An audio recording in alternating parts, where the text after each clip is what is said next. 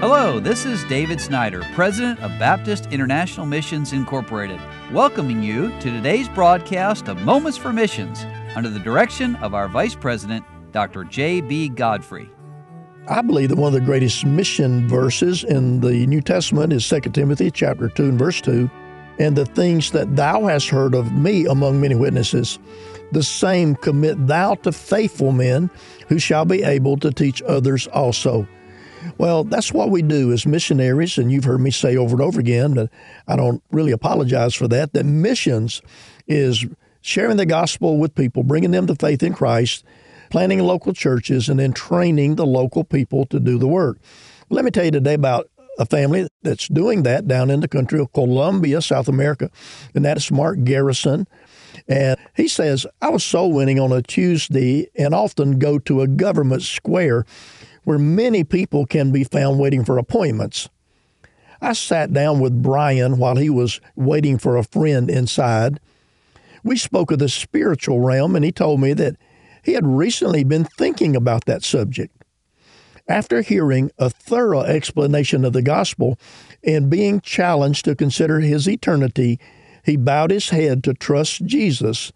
There are no accidents, only divine appointments. Well, I've got to pause here and say maybe it's no accident that you're listening to Moments for Missions today. And just as Brian bowed his head and accepted Christ there in the marketplace in Colombia, you can do the same thing where you're at. If you understand you're a sinner and Jesus died for you on the cross of Calvary. Well, let me come back to the Garrison's news. He says, I took a group of six from Medellin to help with a medical mission trip in the Amazon that we help with on a yearly basis. Two were my youngest daughter, Lily, and one of my most faithful young men, Alejandro. I prayed that God would move in their hearts, and He answered by fire. Both were in tears at different points of the trip, and later pleaded to be able to come back with me. God saved 23 souls. Well, that's a wonderful, wonderful thing, and it happens every year, by the way as we take these trips up into the Amazon, and then our missionaries work along with these trips. And mostly they're medical trips, but for the purpose of medical help and evangelism. Well, Brother Garrison also says, We recently baptized two young men, Greg and Juan. Greg was a young American man passing through Medellin for a short time, and Juan was Pastor Freddie's new work that we recently started.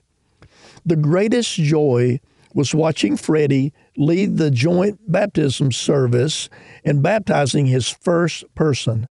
Some eight years ago, when God brought Freddie to us, he was just a young Christian. Now he's a leader, a pioneer, and a pastor. God has made him a faithful man. And also, the beginning of last year, we were planning to buy our current building and started raising funds. Since then, the door was closed to buy. Plus, our prior building still hasn't sold.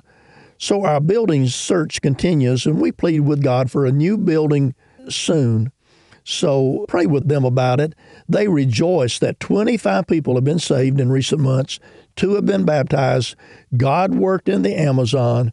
And they asked us to pray with them that their old church building would sell and that the funds would come in for their new building and for a building to purchase, and then for more souls to be saved and baptized, and then for physical health for their family and for their church folk there in Colombia. Thank the Lord that this family went to a very difficult place and have continued faithful. You've been listening to Moments for Missions. For further information, please write to BIMI, P.O. Box 9, Harrison, Tennessee 37341, or call us at 423 344 5050. Or you can visit us online at www.bimi.org. Until next time, may the Lord richly bless you.